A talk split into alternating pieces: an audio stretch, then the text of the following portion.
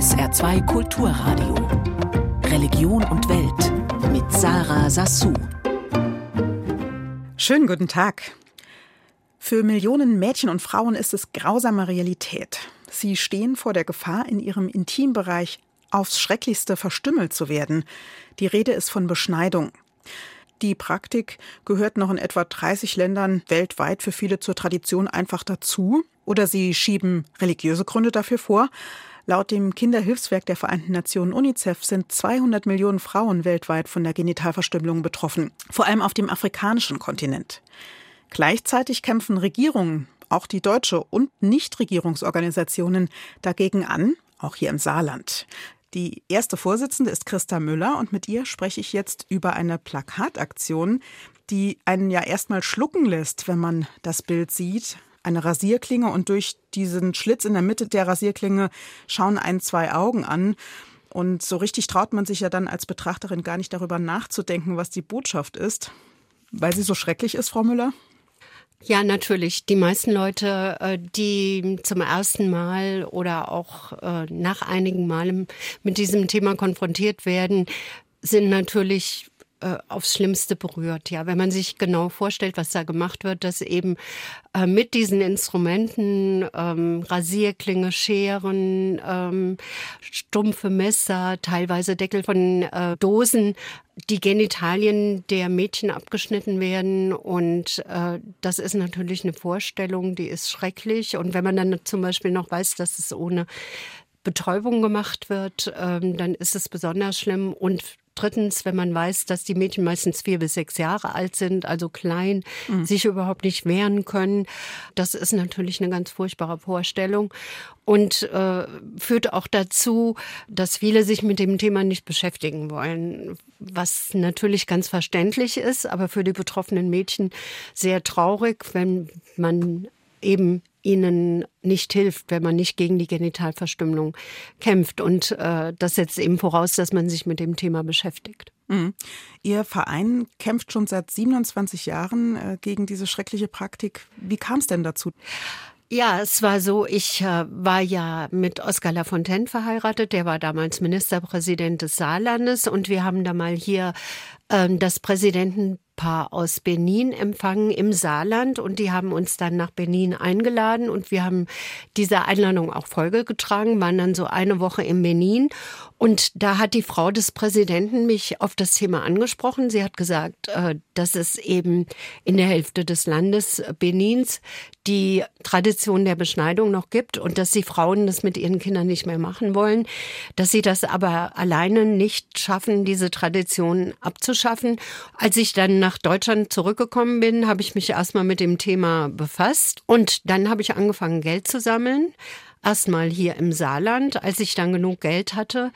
Dann haben wir angefangen mit Maßnahmen in Benin. Wir haben dann aber auch Anfragen bekommen aus anderen Ländern. Und dann haben wir halt, das heißt wir, das sind einige Freunde und Bekannte von mir, wir haben dann beschlossen, einen Verein zu gründen, nämlich Intakt. Und diese Beschneidung, diese Tradition in allen Ländern, in denen sie existiert, zu bekämpfen.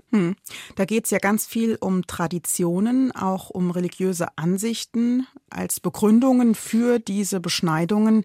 Wie geht man denn dagegen vor? Also vor allem, wenn man nicht aus diesem Kulturkreis kommt, stelle ich mir vor, dass es dann noch mal schwieriger ist, dann auch eine gewisse Akzeptanz zu erfahren als jemand, der jetzt nicht belehrend auftreten will. Ja, das muss man unbedingt vermeiden. Unsere Strategie ist, wir arbeiten mit Partnern zusammen, die vor Ort bekannt sind. Das heißt, mit gemeinnützigen Organisationen, also quasi so Vereinen, wie wir es selbst sind. Und dann sind es praktisch die eigenen Leute, die einem erklären, warum die Beschneidung nicht gut ist, dass die gesundheitlichen Folgen ganz furchtbar sind und dass es keine rationale Begründung für die Beschneidung gibt, dass auch die Religionen das nicht verlangen und so weiter.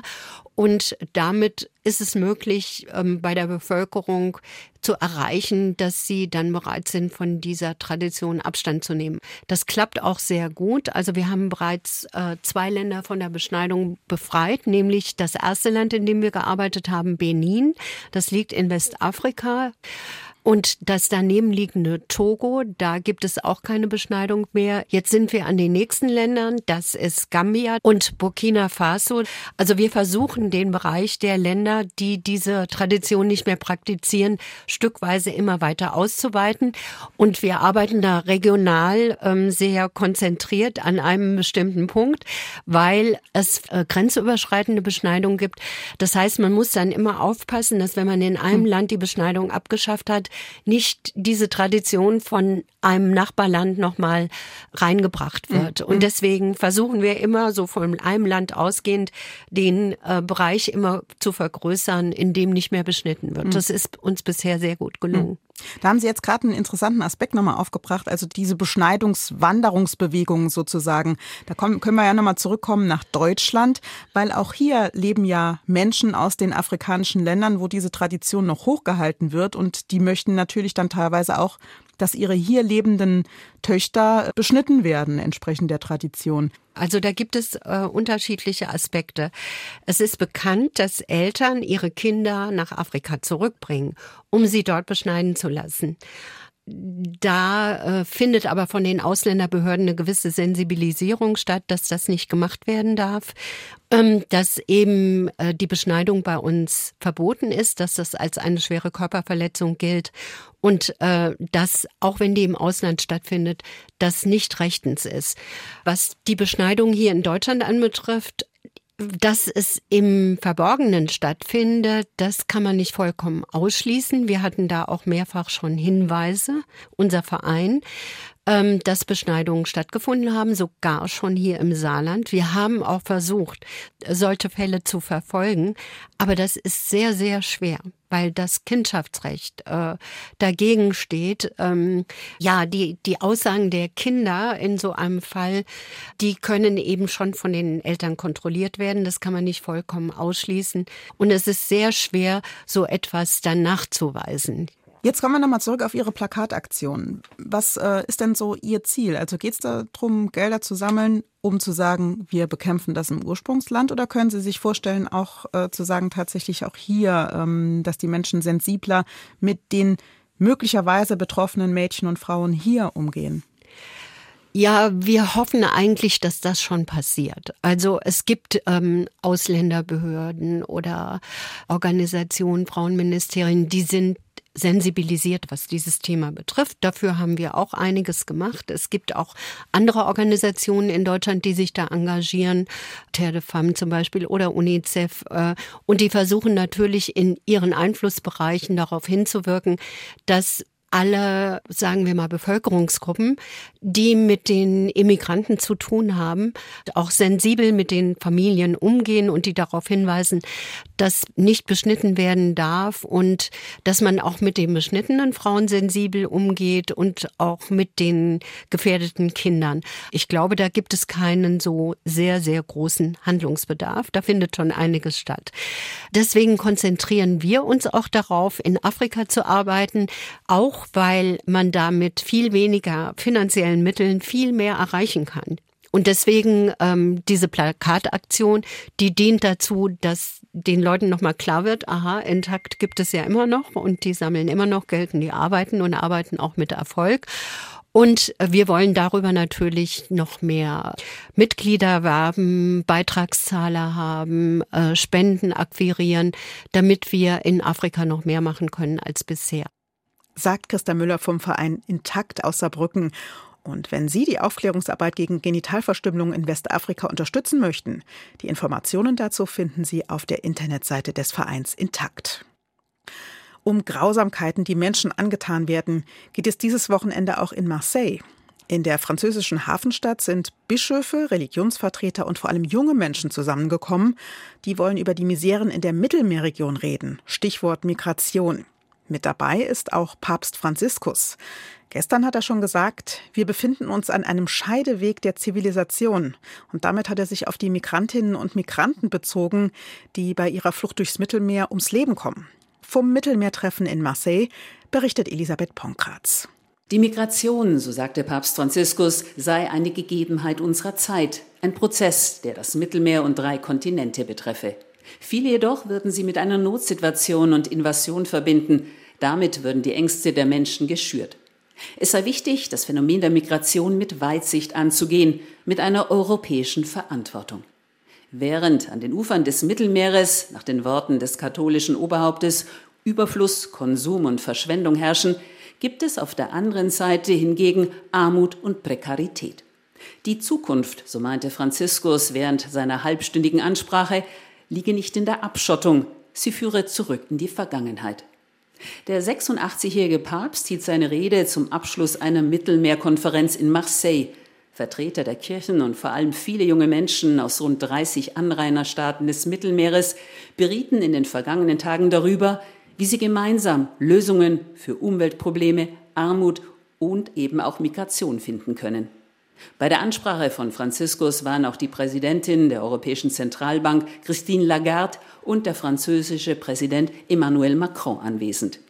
Mit ihm traf sich Franziskus anschließend zu einer halbstündigen Unterredung. Der Élysée-Palast hatte zuvor mitgeteilt, dass es dabei um das Thema Migration und um den Krieg in der Ukraine gehen sollte. Zum Abschluss seines zweitägigen Besuches in Marseille feiert Papst Franziskus seine Messe im Fußballstadion Vélodrome. Rund 60.000 Gläubige werden erwartet. Am Abend geht es zurück nach Rom. Gehen wir nach Israel. Unter der Schnellstraße von Jerusalem nach Tel Aviv, da liegt ein Stück alte Geschichte. Eine bedeutende archäologische Ausgrabungsstätte nämlich. Und vieles deutet darauf hin, dass hier ein Tempel freigelegt wird, und zwar aus der Eisenzeit, 12. bis 6. Jahrhundert vor Christus. Die Universität Osnabrück geht den Spuren in einem Forschungsprojekt nach, zusammen mit Forschenden der Universitäten Tel Aviv und Prag. Und das Besondere bei diesen Ausgrabungen, es sind auch Fachfremde dabei. Und damit meine ich nicht unseren Korrespondenten Julio Segador. So, guys, let's start. Morning all. Good morning. Welcome. First day. Very exciting. Morgenappell unter der dicht befahrenen Autobahnbrücke bei Jerusalem. Es ist 6 Uhr früh, etwa 30 Personen hören gespannt zu, wie Ausgrabungsleiterin Shua Kisilevitz das Team begrüßt, bevor es dann ziemlich schnell ans Eingemachte geht. But in fact, this is actually a very important piece of information. And the minute we go underneath that, we're in the Iron Age. Die israelische Archäologin mit dem rötlichen Pferdeschwanz erklärt der Gruppe, welche Gesteinsschicht aus der Eisenzeit stammt. Für das Ausgrabungsteam eine wichtige Information, denn der Tempel, dessen Mauern und Fundamente sich da langsam herausbilden, stammt aus der Eisenzeit, also etwa 12. bis 6. Jahrhundert vor Christus. Jakob Brüning, 22 Jahre alt, ist einer aus dem Ausgrabungsteam. Mit Archäologie hat er wenig am Hut. Er studiert Musik und Deutsch für das Lehramt. Die Chance, einmal bei einer solchen Ausgrabung dabei zu sein, wollte er sich nicht entgehen lassen. Ja, wird spannend auf jeden Fall, glaube ich. Ist ein interessantes Thema. Ich glaube, das ist so eine Erfahrung, die man einmal im Leben gemacht haben sollte. Und dann habe ich von dem Angebot mitbekommen und dann einfach mich mal angemeldet. Der 22-Jährige ist einer von rund einem Dutzend Studierenden der Universität Osnabrück, die an der Ausgrabung vor den Toren Jerusalems mitmachen. Animiert dazu hat sie Anselm Hagedorn, Professor für evangelische Theologie. Er ist einer der Ausgrabungsleiter im Team. Wenn man das Alte Testament sonst liest, wird ja doch sehr darauf geachtet, dass es wirklich nur einen Kultort gibt. Und hier haben wir einen Tempel, das das Alte Testament nicht benennt, aber der lange Zeit parallel existiert hat. Und das müssen wir irgendwann mal versuchen zu erklären. Es war auch seine Idee, die Studentinnen und Studenten aus Osnabrück für die Ausgrabung im Heiligen Land zu gewinnen. Auch wenn er mit manchen überzogenen Indiana Jones-Vorstellungen in den Köpfen der jungen Hobbyarchäologen schnell aufräumen musste. Wir sagen denen, was die suchen müssen, aber wir sagen jetzt nicht, ihr müsst jetzt ein voll erhaltenes Gefäß finden. Hier ist es wirklich wichtiger, dass man auf die Strukturen achtet, auf die Veränderungen im Boden, die Veränderungen im Mauerwerk. Und wenn dann zwischendurch schöne Keramik gefunden wird, dann ist das toll. Aber es ist keine Schatzsuche. Es ist kein Goldhelm, aber immerhin eine Schüssel, die die Theologiestudentin Anna Salome Blessing einige Tage später mit ihrem Spatel freilegt. Ein spektakulärer Fund. Das ist besonders, weil die noch ganz ist und die auf dem Boden von dem Innenhof des großen Tempels steht. Die steht in der Ecke dort und wenn die damals so stehen gelassen wurden und noch ganz sind, ist das immer sehr bedeutend. Und daraus kann halt sehr viel gezogen werden, auch was sich insgesamt in der Schüssel befindet. Und drumherum sind super viele Knochen zu finden. Ja, also es ist super spannend. Es ist eben doch etwas Besonderes, einen Tempel aus der Eisenzeit auszugraben. im Heiligen Land vor den Toren Jerusalems. Ja, das ist ein Erlebnis, das die Studierenden sicher sehr prägen wird. Und damit sind wir am Schluss von Religion und Welt. Schön, dass Sie dabei waren. Mein Name ist Sarah Sassou. Einen schönen Samstag Ihnen.